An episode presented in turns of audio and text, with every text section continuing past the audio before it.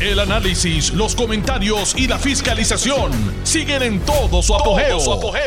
Le estás dando play al podcast de Noti1630, Sin Ataduras, con la licenciada Zulma Rosario. Buenas tardes. Hoy es lunes, primero de febrero. Qué bueno. Hoy es el cumpleaños de una de mis mejores amigas, Ana Teresa Ramírez Padilla. Felicidades si me estás escuchando. Acuérdense que yo de vez en cuando hago, como les dije hace unas, unos programas atrás, algo así como aquel para complacer. Esta vez quiero complacer a mi hermana querida, eh, de esas que uno escoge, no de sangre, pero que uno escoge y, y eso es para toda la vida. Así que no podía dejar pasar esta oportunidad. Pues sí, llegamos a febrero, el mes del amor. Espero que todo el mundo esté preparándose para ello. No hay que comprar regalos caros, solamente dar y demostrar amor, eh, respeto sobre todas las cosas. Así que a todas esas personas que tienen su corazoncito lleno, yo lo tengo también. Eh, muchas felicidades en este mes del amor. Vamos a empezar. Ay Dios, yo no puedo creer que llevan 30, apenas 30 días este, en la administración y ya están interpelando al secretario de salud, por el amor a Dios y a la secretaria de educación. La verdad que esto es inconcebible. Una resolución de la Cámara de Representantes para interpelar al secretario de salud el día 4 de febrero y a la secretaria de educación el día 11 de febrero. En serio. Si ni siquiera lo han sometido a las vistas de confirmación, posiblemente todas esas preguntas que tienen que aparentemente están relacionadas al COVID, mire, háganselas en las vistas de confirmación. Que son en el Senado, pues pidan un turno en la Cámara. Yo estoy los de la Cámara estoy seguro que los del Senado van a escucharlo y le van a dar esa posibilidad de ustedes hacerle las preguntas o utilicen algún compañero senador para hacérselas, pero hacerlos venir el 4 de febrero y el 11 de febrero, cuando esa gente tiene las manos llenas, llenas. El secretario de Salud aquí está pasando un gran dolor de cabeza porque siempre están los listitos allá afuera que quieren ¿verdad? buscarse o ingeniarse la forma para tener acceso a la vacuna antes de que le toque su turno. Mire, yo tengo 66 años, estoy aquí haciendo mi turno, punto y se acabó. No voy a utilizar a nadie para tratar de conseguir acceso privilegiado a la vacuna. Cuando me toque, me toca. Yo no lo puedo ni creer. Y entonces el Departamento de Educación, eh, pues algunos maestros ahora ha dado por decir que el departamento que no está preparado para empezar las clases en marzo este, y que no sabemos cuáles son los, ¿verdad? Lo que han utilizado, qué es lo que van a utilizar para prevenir el contagio en las aulas. Lo que sí se dijo en la tarde de hoy es que va a ser escalonado por el amor a Dios. No podemos quedarnos todo el tiempo en nuestra casa. Esos niños necesitan interactuar para poder desarrollar sus destrezas sociales, especialmente los niños chiquitos de kindergarten hasta tal vez sexto grado o séptimo grado. Pero siempre hay alguien que tiene que buscar una excusa. Ah, no, que si el COVID, ah, no, que si esto, ah, no, que si lo otro. Por el amor a Dios, yo no tengo la menor duda que la secretaria de Educación, a quien no conozco, pero sí sé que es una líder sindical, llegó el momento que un líder sindical esté, esté a cargo del departamento y ahora también hay que buscarle falta. Yo de verdad que no entiendo, este, este pueblito nuestro es algo serio. Bueno, me lo tenía que sacar del sistema. También quiero compartirle una preocupación que aunque es de índole mundial, ojo, que las cosas que uno ve alrededor pudieran caer en ese mismo, en esa misma trampa. Recién derrocaron a una presidenta electa democráticamente en Myanmar. Tiene una población de 54 millones de habitantes. Puede parecer algo chiquitito, pero no lo es. Y está rodeado de países muy importantes, eh, como es Tailandia, Laos, y yo de verdad, eh, Bangladesh, India y China. ¿Me oyeron bien? China. Ustedes saben el potencial que hay ahí de que ocurra algo muy, muy grave a nivel mundial. Bueno, ya los Estados Unidos, el presidente Biden ha expresado que le va a imponer sanciones eh, a ese gobierno, ¿verdad? Gobierno que se autoimpuso luego de que se hubiese obtenido este, una presidencia democráticamente por los votos, elección por los votos. Eh, esa, eso siempre está ahí. Es como una espada de Damocles. ¿Y por qué les hablo de esto? Primero porque nosotros no somos el ombligo del mundo. Puerto Rico tiene que estar pendiente de lo que está pasando en el mundo y cómo eso que está pasando en el mundo de alguna forma nos impacta. Esas eh, derrocamientos, esos golpes de Estado, tienen que poner a temblar al mundo entero porque no sabemos cuán amplio se puede convertir esto y de dónde nace ese deseo, aparte del deseo del poder, siempre el deseo del poder. No lograron el favor en las elecciones, no, pues ahora me impongo por la fuerza militar. Y le traigo esto porque yo vivo con una gran preocupación de mi nación. En Estados Unidos se han dado unas circunstancias bien, bien preocupantes. El FBI, Homeland Security y otros departamentos están muy preocupados sobre el terrorismo doméstico. El terrorismo doméstico. Antes la preocupación cuando el 9-11 era el terrorismo internacional. Pero miren lo que está pasando ahora. Y no es nuevo, el terrorismo doméstico no es nada nuevo. Pero ha ido en incremento y tuvimos un presidente que lo alentaba. Y eso es lo triste de todo esto, eso es lo que a mí me preocupa. Eso es, eso es la intención eventualmente de dar un golpe de Estado. Eso fue lo que pasó el 6 de enero. Un golpe de Estado al Congreso de los Estados Unidos debidamente elegido. Son cosas que uno no puede ni imaginarse que ocurra en nuestra nación. Una nación eh, democrática que le ha dado lecciones de democracia al mundo entero eh, y que esté pasando por este momento histórico tan terrible. Yo creía que habíamos pasado la guerra civil que después de la guerra civil no íbamos a volver nunca más a ver esto, pues guess what? Lo estamos viendo y es real, muy real. Y porque es real, es por la razón por la cual estoy muy, pero que muy preocupada y comparto con ustedes esa preocupación.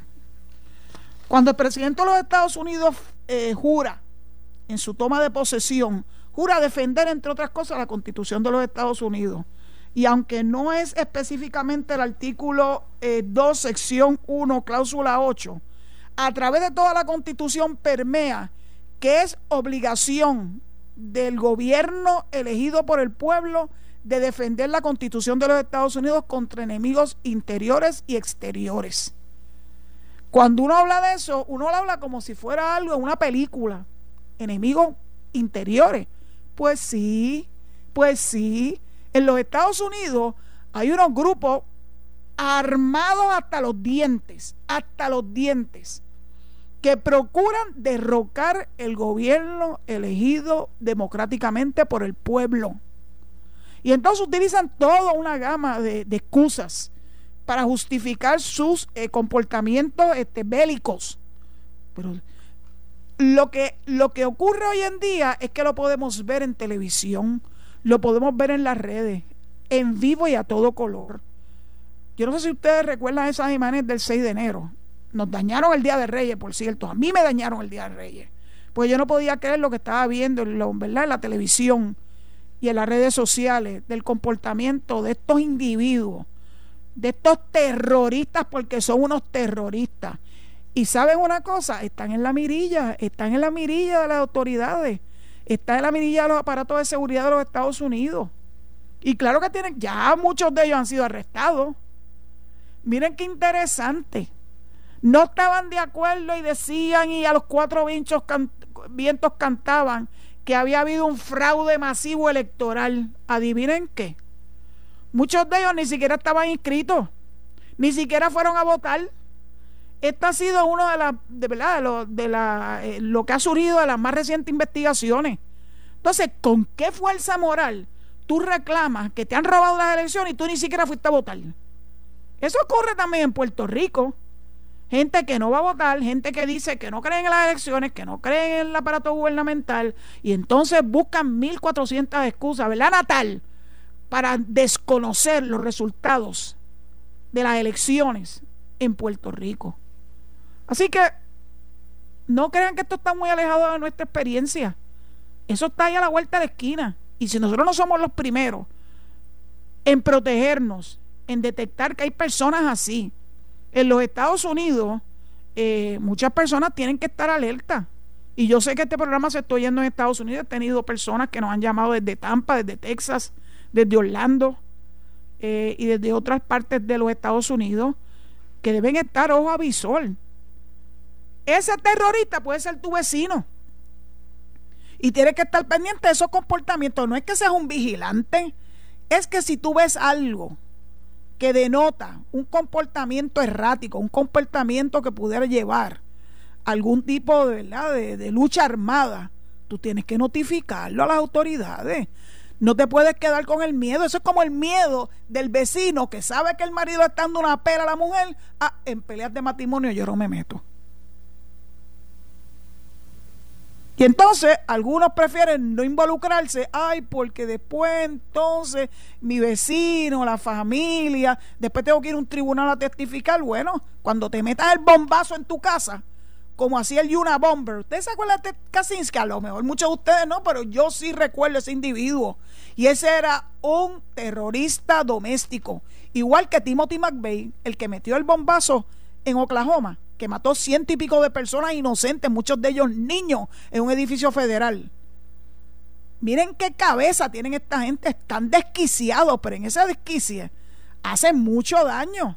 En el Congreso el 6 de enero se llevaron a cinco vidas. ¡Cinco! ¿Cuándo en la historia reciente de los Estados Unidos se ha visto una cosa como esta? ¿Cuándo en la historia reciente de los Estados Unidos vimos un presidente alentando ese tipo de comportamiento. Yo de verdad que vivo con una gran preocupación. Dice que cuando uno tiene preocupación uno la transmite, ¿verdad? Y la comparte. Y entonces la preocupación entonces se divide en muchos pedacitos. Y claro que los quiero preocupar. Claro que quiero que estén atentos. Porque nosotros creemos que aquí en Puerto Rico nunca va a pasar algo como eso, ¿verdad? Miren, el terrorismo doméstico existe.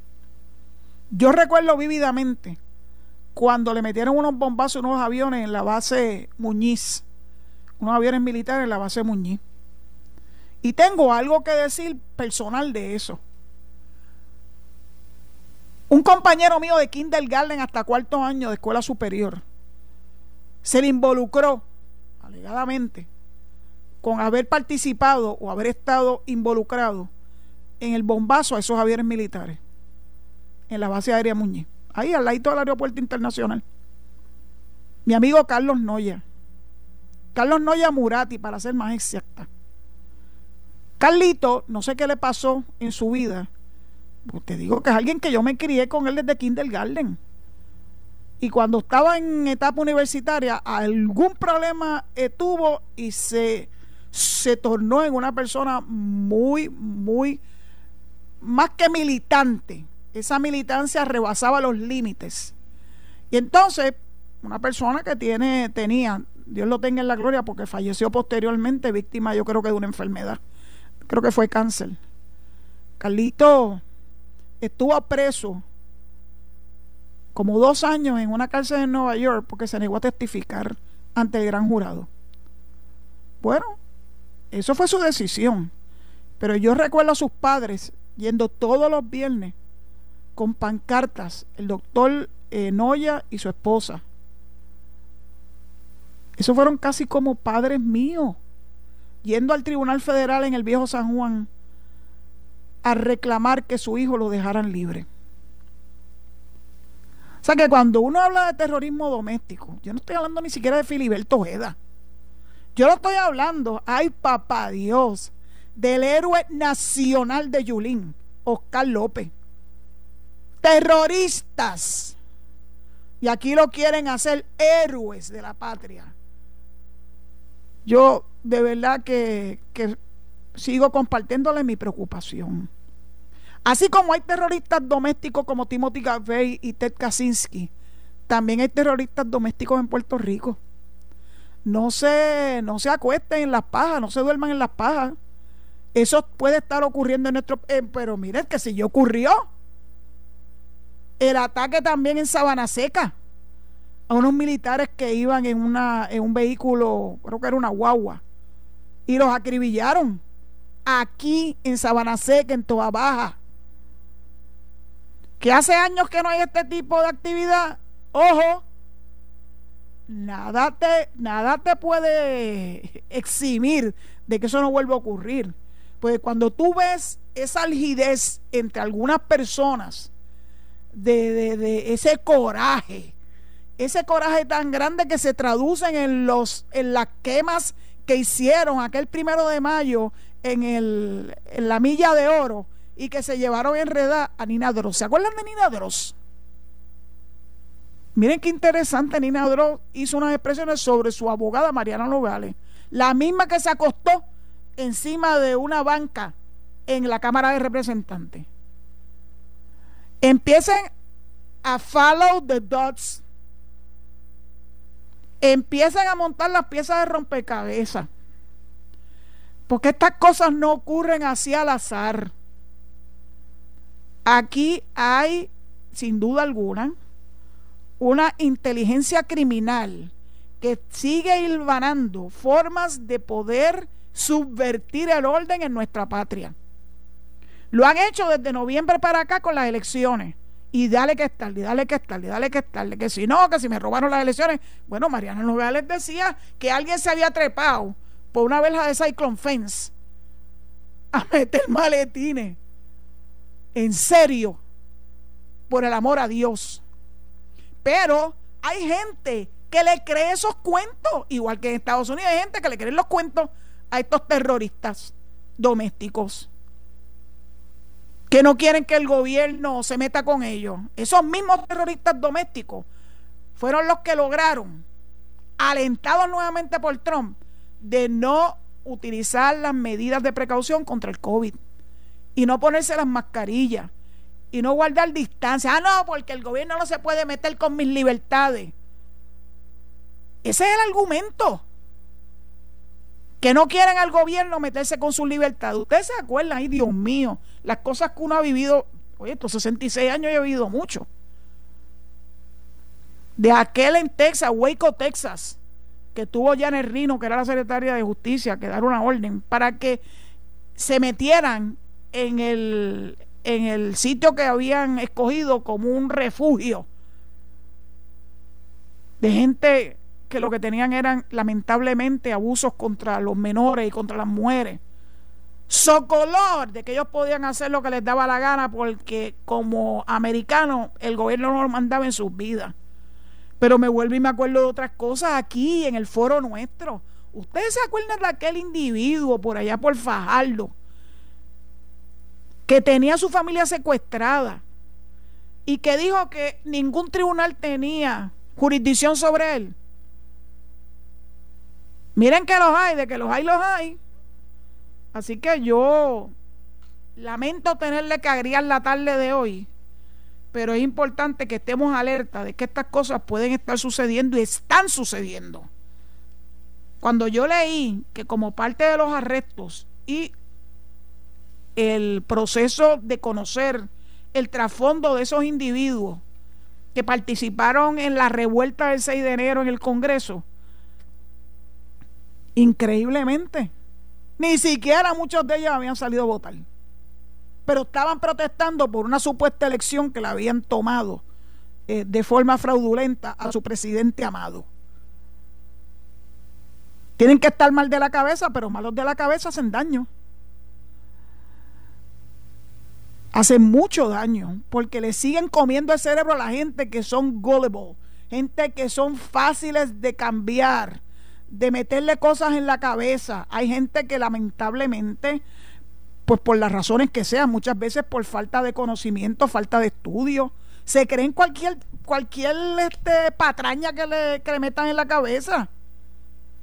Pero miren si los hay. Vamos a ir a cosas más cotidianas.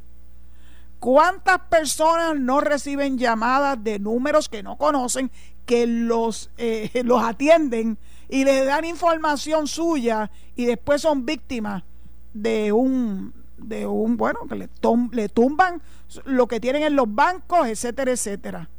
Pero ¿dónde viven? Eso se dice, ese es el cuento del pescadito. En la época de mi papá le decían el cuento del pescadito. Yo no sé cuál era el pescadito, pero yo lo recuerdo. Recuerdo haber dicho, ese es el cuento del pescadito. Así que con el cuento del pescadito, lamentablemente, muchas personas siguen creyendo, empezar, que el COVID es una patraña del gobierno. Que eso no es cierto. Mas, sin embargo, tenemos cientos de miles de muertos en los Estados Unidos y en el mundo entero son millones. Pero todavía esos creen que eso es una patraña.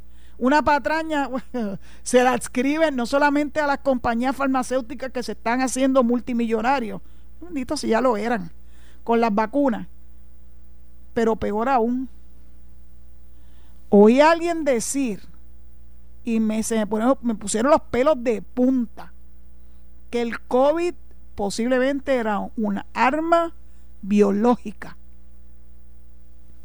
Oiga, se lo oí a un médico. Y cuando yo oí eso, yo dije, no, no, no, no, espérate, ¿a, dónde vamos a llegar? ¿A dónde vamos a llegar? No hay confianza en nuestra clase médica. No hay confianza en los investigadores alrededor del mundo e incluyendo Puerto Rico. Puerto Rico se ha insertado en la investigación, no solamente del COVID, sino de la, ¿verdad? De si las vacunas son o no, ¿verdad? Confiables. O si se puede hacer algo más, algo más rápido. Porque la gente también le tuvieron un poco de temor al hecho de que estas vacunas fueron desarrolladas en muy corto tiempo. Pero eso es, eso es un temor infundado. ¿Saben por qué? Porque la vacuna per se, y lo han dicho muchas veces, pero parece que la gente no le da la gana escuchar lo que hace es subirte tu sistema inmunológico. Digo, eso lo estoy diciendo como una ley en la materia. Pero no es que una vacuna, como tal vez algunas otras vacunas que se han diseñado en contra, de, por ejemplo, del polio o del sarampión, que te ponían los virus en la vacuna y lograban entonces inmunidad. Esta no. Por eso es que fue tan rápido. Y yo les dije en uno de mis primerísimos programas quién había sido la autora principal de esa, de esa investigación científica y que fue la que utilizaron las farmacéuticas para hacer una vacuna confiable en corto tiempo. He tenido que mezclar todos estos temas porque yo pienso que en Puerto Rico todavía vivimos en la Lalandia. Y pensamos que eso no puede ocurrir. Que no, ¿qué? Claro que puede ocurrir. Yo les pido de favor que estén alertas. Yo no creo en que la gente tenga que andar armados por ahí. Lamentablemente en Estados Unidos, por su trayectoria histórica, que data de los comienzos de la nación hace más de 200 años, se insertó esa enmienda que le permite a las personas el right to bear arms. Pero yo estoy segura que los padres de la nación nunca pensaron que el right to bear arms quiere decir que tú puedas comprar cualquier arma, incluso de calibre y de, esas que son eh, las AR-15, las que son de múltiples eh, eh, ¿verdad? Este, balas, etcétera, para hacerle daño a los demás seres humanos. Quiero dejarlos con ese pensamiento en lo que regreso de la pausa. Estoy preocupada y se lo tenía que decir. Muchas gracias. Nos vemos ahorita. Estás escuchando el podcast de Sin Atadura. Sin Atadura. Con la licenciada Zulma Rosario. Por Noti1630. Noti1. Vuelta. Vamos a darle un poquito de más tiempo a lo del terrorismo doméstico. Porque quiero traerlos a qué es lo que se conceptúa o se, considera terrorismo doméstico. Normalmente eh, se trata de personas o grupos que son extremistas de la extrema derecha o de la extrema izquierda, extremos, que utilizan como subterfugio las cuestiones, uy, escuchen esto, las cuestiones religiosas, las cuestiones políticas, las cuestiones ambientales. Yo, oigan, abran los ojos. Normalmente las autoridades federales tienen ciertas limitaciones porque algunas personas hacen alusión a su derecho a la primera enmienda, libertad de expresión, libertad de asociación. Y entonces utilizan a través del sistema federal, de los tribunales, eh, el poder convencer a los jueces que le expidan órdenes de registro y allanamiento y órdenes para eh, poder interceptar las comunicaciones. Yo quiero que ustedes sepan que la constitución de Puerto Rico no permite la interceptación de comunicaciones telefónicas. Así que eso que ha sido una de las herramientas más efectivas. Los otros días escuché a, a María Domínguez, que no hay nada más poderoso para un acusado que escuchar el acto delictivo grabado con su propia voz. Ahí levantan las manos rapidito.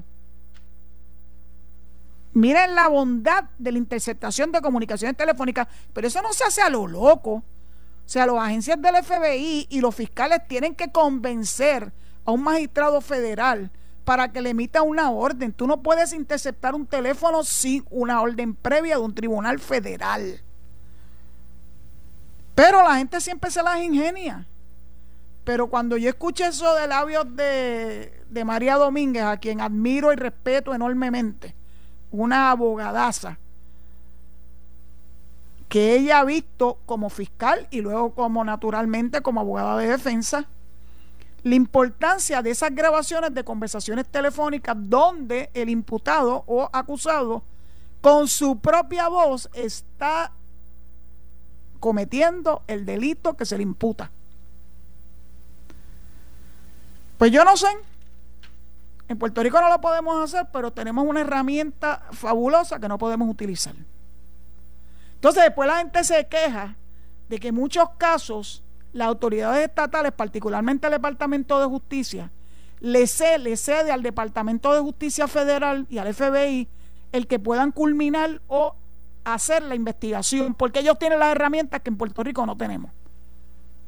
Yo creo que tenemos verdaderamente que repensarlo como tuvimos que repensar y nunca se llevó a feliz término el derecho absoluto a la fianza. En esta etapa de nuestra vida y de nuestra historia como pueblo, yo creo que hay que volver otra vez a repensarlo. ¿Se acuerdan cuando el viernes Adriel Yaret propuso el que estudiáramos lo de la segunda vuelta. Mire, eso es algo que le gusta mucho a los partidos de, ¿verdad? Eh, emergentes. Pero eso requiere un cambio a la constitución. También propuso que hubiese un cargo de vicegobernador electo. O sea, que se someta a las urnas, al igual que el gobernador, en caso de que el gobernador no pudiera concluir su mandato, por las razones que sean, y sea el vicegobernador electo el que asuma la rienda de, nuestra patria. Aquí hay muchas cosas que pensar. Muchas cosas que pensar. Yo recuerdo cómo tanta gente estuvo en desacuerdo con el trabajo de un nuevo código civil, que el viejo era de 1930, más muchos remiendos en el camino. Y finalmente, ahora que lo estamos utilizando, nos damos cuenta que es un buen código civil es más, dijeron en una salta de mentira. Con relación al código cuando estaba, ¿verdad?, este, en proceso en la rama legislativa. De eso es que viven. Viven de aterrorizar a la gente. Viven de meterle mentiras en la cabeza a la gente. Y nosotros tenemos que estar alerta. Yo quiero darle un poquito de más espacio a ustedes hoy para que se comuniquen con esta servidora, no sin antes agradecerle a mis tuiteros queridos y adorados. He duplicado el número de seguidores, pero de una forma vertiginosa. Estoy hasta, su, estoy hasta asustada. Este, y creo que em, los que me siguen en Twitter es mi medio de comunicarme con ustedes. Están muy felices porque hay voces estadistas nuevamente en la radio. Yo soy estadista y no lo niego, pero cuando tengo que cuando tengo que decir algo en contra de los gobiernos estadistas, créanme que lo voy a decir. Lo voy a decir. Pues lo que está mal está mal. Por ejemplo, que a esta altura en el Departamento de Educación, la Junta de Supervisión Fiscal, o control fiscal como yo le llamaba, porque es de control, que hasta ellos mismos han dicho que han tratado de microadministrar este, este, esta bendita isla nuestra, le han metido el dedo en los ojos y le han puesto en arresto 31 millones porque ni siquiera pueden tener un sistema de asistencia confiable. Hello. Y existen muchos sistemas donde tú puedes componer el dedo, como es el caso en la oficina. Eh, nosotros aprobamos el sistema Cronos y no le voy a negar que al principio hubo dos o tres que, que rebuliaron para no usarlo. Pero finalmente todo el mundo entró y es un sistema extraordinario. Así que, ojo al pillo. No me gusta que, lo de la Junta de Control Fiscal nos esté metiendo el dedo en los ojos por nosotros no hacer lo que tenemos que hacer. Bueno, 758-7230, 787-758-7230. Cuando estén listos, empiecen a, a llamar recordándole que tenemos que hacerlo de forma respetuosa, que debe ser breve, que se debe, se debe limitar al tema que he cubierto hoy, son varios, pero principalmente el terrorismo doméstico, cómo tiene algún impacto sobre Puerto Rico, porque aquí hemos vivido terrorismo doméstico, como si no lo hubiésemos vivido y sufrido. Así que ese es un tema que yo espero que haya sido de su interés. Y esta voz de alerta que estoy levantando, que le sirva para reflexionar de hacia dónde debemos dirigir a nuestra patria. Yo quiero una patria, feliz, una patria que tenga sueños, que podamos enderezar los caminos y los entuertos, ¿verdad?, con los que nos hemos encontrado. Que los federales suelten los chavos. vamos esperando desde María, vamos a ver si se ponen las pilas. Yo espero que ese esa mancuerna de Manuel Lavoy, que es extraordinario, en Col eh, del nuevo director o el más reciente director de FEMA en Puerto Rico y de nuestro secretario de Estado nos ayude a levantarnos de lo que hemos sufrido desde hace más de tres años, o para cuatro años, por el amor a Dios. Así que si ustedes están en línea, yo los escucho, si no están en línea, espero para ustedes, pero seguiré hablando. Eh, Buenas tardes, eh, licenciada. Buenas tardes, licenciada. Alberto Rizarri. llamada? Ay, qué bueno. Vamos a escucharnos. Buenas tardes, licenciada. Buenas tardes. Licenciada Alberto Rizal de Barceloneta. Hello. Sí, mi amigo de Barceloneta. Ah, Voy para boca a comerme una alcapurria un día de esto. Ah, María, esa, esa, boca está, está la alcapurria botada ahí, allí. Mira, he tratado de esto esta semana para hablarle sobre Orlando Rimax de de la extinta WBKBM, aparte de Junior Vázquez, que era uno de los locos, de los DJs que complacían a uno con las canciones. Eh, licenciada. Ah, Orlando Rimax, me acuerdo también, sí. Ese fue el primero que, que Junior Vázquez y otro más que había. Eh, el Una Bomber fue un, fue un eh, fue un, un ex profesor universitario y lo arrestaron en una cabaña en Montana mató a tres y hirió unos cuantos más. Eso es así. Gracias. Gracias a usted por su contribución.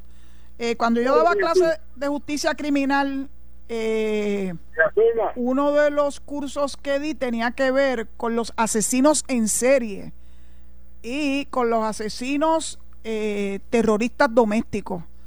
Tengo que repasar mis viejas notas para traerlas al día. Próxima llamada. ¿Me oye? Dígame. Habla Carlos Astacio, de Hormiguero. Sí.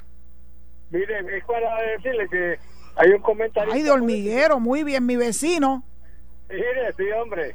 Mire que un comentarista que te hablando, hablando de la corrupción de los de los, la guagua de los 150 mil y no habla de lo de lo del helicóptero de, de, de García Pedilla y de los 10 millones del alcalde de, de Mayagüez. De eso no habla. Bueno, amigo hormiguereño, este, agradezco su llamada, pero ese no es el tema del día de hoy. Le ruego que nos circunscribamos al tema que he discutido durante la tarde de hoy. El tiempo pasa rápido, pero muchas gracias. Próxima llamada. Doña Próxima llamada. buenas tardes. Buenas tardes, doña Dígame. Zulma. Señor Vázquez, Sí, buenas Naranjito. Oiga, doña Buenas Zulma, yo fui tardes. el primer, sí, fui el primer Javier Escucha que tomó una, que hizo una llamada cuando usted abrió el programa. Y el tema que yo Ajá. hablé se quedó inconcluso. Usted no me pudo contestar este bien porque el dato que yo le di era que Joe Biden y, y Barack Obama en ocho años habían votado más, habían extra, este, extraditado más este, indocumentados que, que cuatro, cinco o seis presidentes a la misma vez. Usted corroboró ya ese dato, porque ese dato es verídico y se- es corroborable. Fueron la gente que más, entonces los deja, la, la, Para hacerle, la para hacerle bien franca, mi amigo de Naranjito, le voy a contestar al aire. Le voy a contestar al aire. Porque como tengo un poco de retroalimentación, se me hace difícil escucharlo y contestarle a la misma vez. ¿Cuántas personas fueron extraditadas en Estados Unidos por haber eh, ingresado ilegalmente a la nación en la época de Biden, eh, en la época de Obama? Este, ahora mismo eso es fácil, eso es fácil corroboración. Pero hay algo distinto. Las extradiciones siempre han existido. Yo tengo un amigo que fue juez del, de- Servicio de Inmigración por muchos años. Eh, primero en Puerto Rico y después en Orlando. Así que la extradición de aquellas personas que ingresan a la nación ilegalmente y no a través de los medios ¿verdad? legales, pues porque se desesperan. Yo lo puedo entender. Naturalmente saben que están sujetos a extradición. Ahora, lo que ocurrió en los últimos años es lo que le para los pelos de punta a cualquiera. El haber separado a niños pequeños de sus padres. Eso es algo verdaderamente atroz. De hecho, hubo un caso bastante reciente de un niño que vino a Estados Unidos, pues vivía en Estados Unidos o nació en Estados Unidos, desconozco ese dato a la perfección, que se tuvo que someter a una operación de emergencia y cuando sus padres pues trataron de ir, ¿verdad?, a darle el apoyo que todo padre le da a un hijo que está superando un estado de emergencia, no, no se lo permitieron.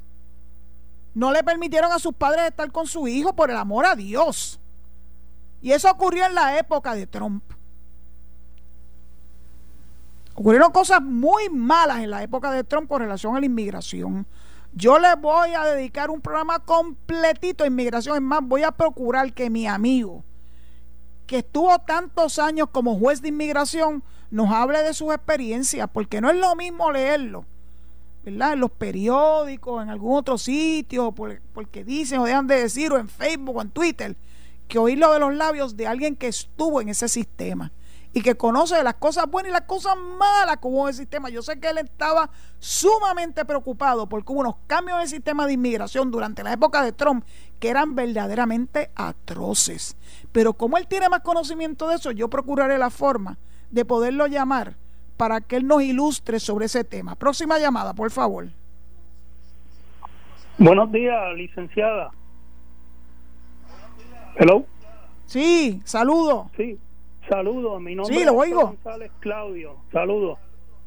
Eh, le llamo para decirle que usted hizo referencia a Margarita Nogales, la que se trepó en un en, en el en el Senado, no sé. Mariana, Mariana. Que- sí, eh, eh, pues mire, esa licenciada cuando estuvo, cuando estuvieron los terroristas en el viejo San Juan eh, tratando de que Ricky Rosselló renunciara, todos aquellos revoluces de, de esos terroristas en el viejo San Juan, pues trataron de irse por detrás de la de la fortaleza para romper los portones y entrar a la fortaleza y ella era una de ellas.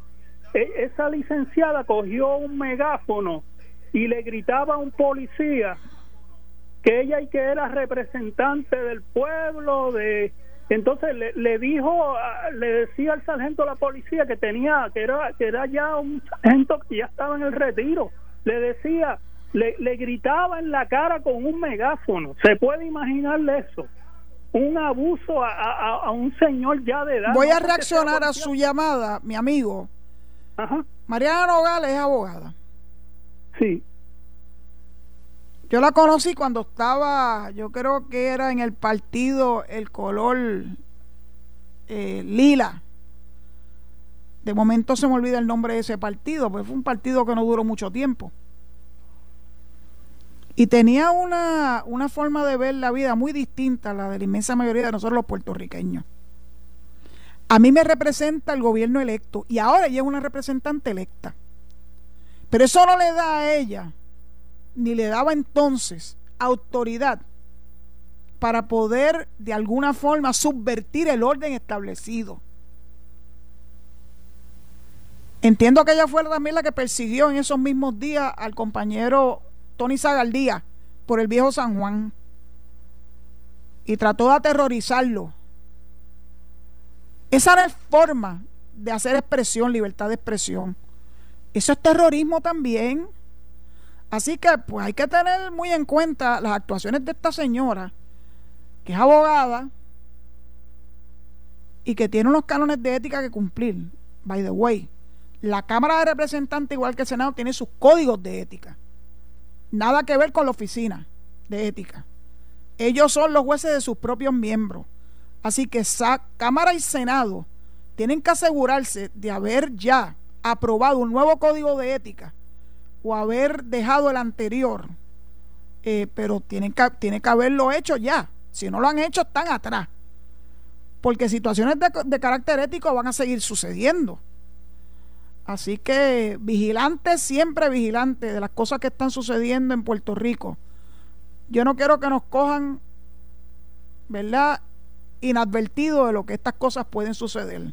Próxima llamada.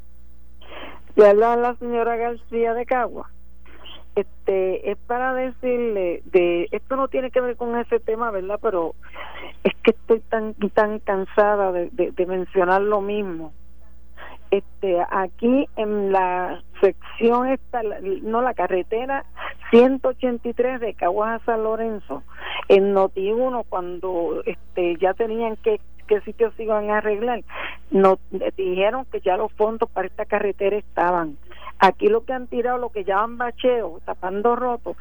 ¿Qué pasa? Yo soy una persona operada de espalda.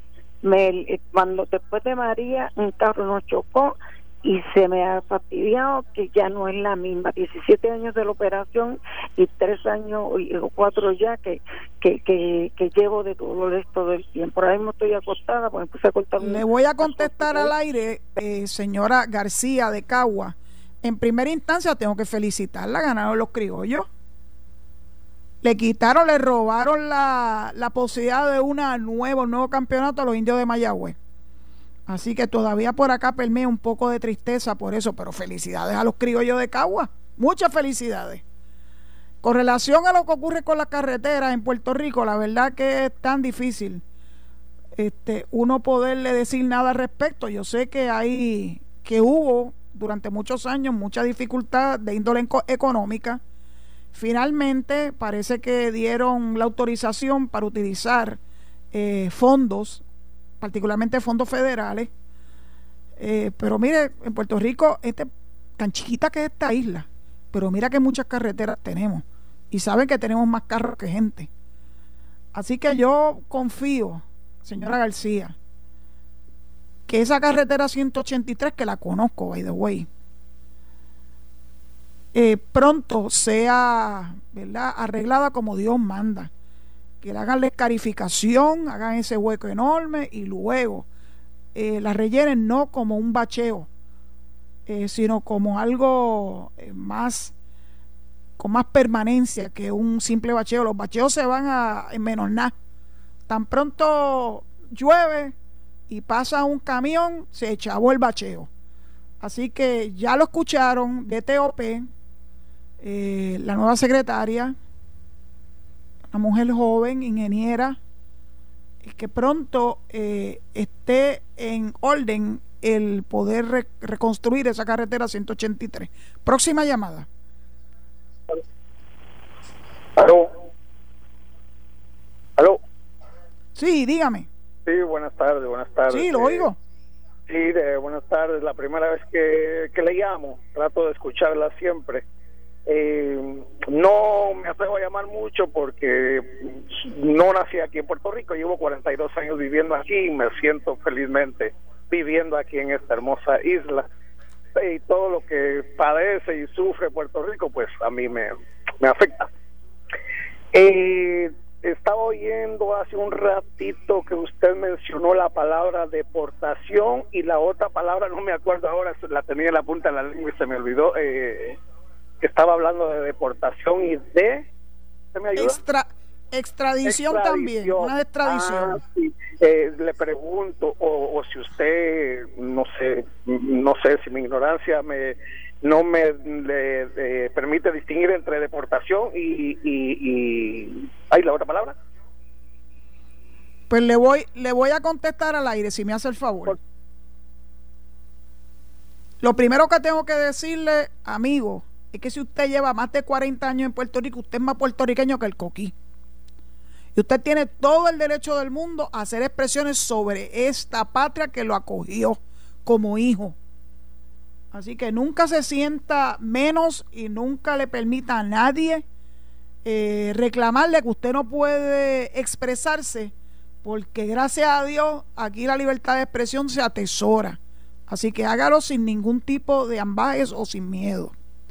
La verdad es que yo no utilicé la palabra correcta. Extradición es más cuando se lleva de un estado a otro, por ejemplo, o de un país a otro a un prófugo, un prófugo de la justicia alguien que tiene ya unos cargos, eh, ¿verdad?, eh, que tienen que responder por ellos en algún lugar, particularmente en los Estados Unidos o en Puerto Rico. Pero si lo viene a ver, es muy similar que la deportación, porque en última instancia es de personas que entraron ilegalmente a suelo americano y que no cumplieron con los requisitos de poder conseguir la famosa tarjeta verde eh, o un permiso de trabajo o de estudio o de residencia eh, antes de acceder, si es que así lo desean, a la ciudadanía. Ese es un tema que yo quiero elaborar con un poquito de más precisión. Y como les dije, tengo, quisiera poder traer a mi amigo, el ex juez de inmigración, para que él les pueda hablar con más conocimiento de causa de ese tema. Ese es un tema bastante álgido, es un tema, pero hay que abordarlo. En Puerto Rico vive muchísima gente que puso su vida en peligro para llegar aquí, particularmente tanto que los molestaban a las personas que venían en esas embarcaciones que eran bastante eh, rudimentarias y muchos perdían la vida en ese canal de Namora que es tan feroz que no me quiero ni imaginar cómo está en estos días con ese norte que nos ha impactado pusieron su vida en peligro, lograron llegar a Puerto Rico. Muchos de ellos han logrado estabilizar su estatus migratorio y son contribuyentes en Puerto Rico. Así que yo me quito el sombrero ante ustedes. Hacen trabajo que muchos puertorriqueños, pero que muchos puertorriqueños que viven del cuento no han estado dispuestos a realizar. Así que mi siempre voy a tener mucho afecto hacia las personas no nacidas en Puerto Rico, pero que quisieron hacer de Puerto Rico su patria adoptiva. Así como Cabo Rojo me adoptó a esta cangrejera de Santurce, así como Puerto Rico ha permitido que muchas de las personas no nacidas se conviertan en nuestros. ¿Alguien ha podido poner en duda la puertorriqueñidad de Tony Croato? ¿Verdad que no? amó intensamente a Puerto Rico. Intensamente. Y yo estoy segura que usted, el que me llamó ahora, también ama intensamente a Puerto Rico y eso le da toda la autoridad del mundo para poder hacer la expresión que usted entienda propia con relación a las cosas que nos aquejan. Ya me está haciendo la ceñita esa, este alejo me molesta. Me hace así con la manita de bye bye, bye bye. Se parece a mi universo. bueno, mi gente, parece que ya el tiempo se me acabó, mira para allá. Este, pero nada, si Dios lo permite, mañana regreso de 4 a 5 en Sin Ataduras por Noti1. Gracias por su sintonía y que Dios los proteja y los bendiga. Esto fue el podcast de Noti1630, Sin Ataduras, con la licenciada Zulma Rosario. Dale play a tu podcast favorito a través de Apple Podcasts, Spotify, Google Podcasts, Stitcher y notiuno.com.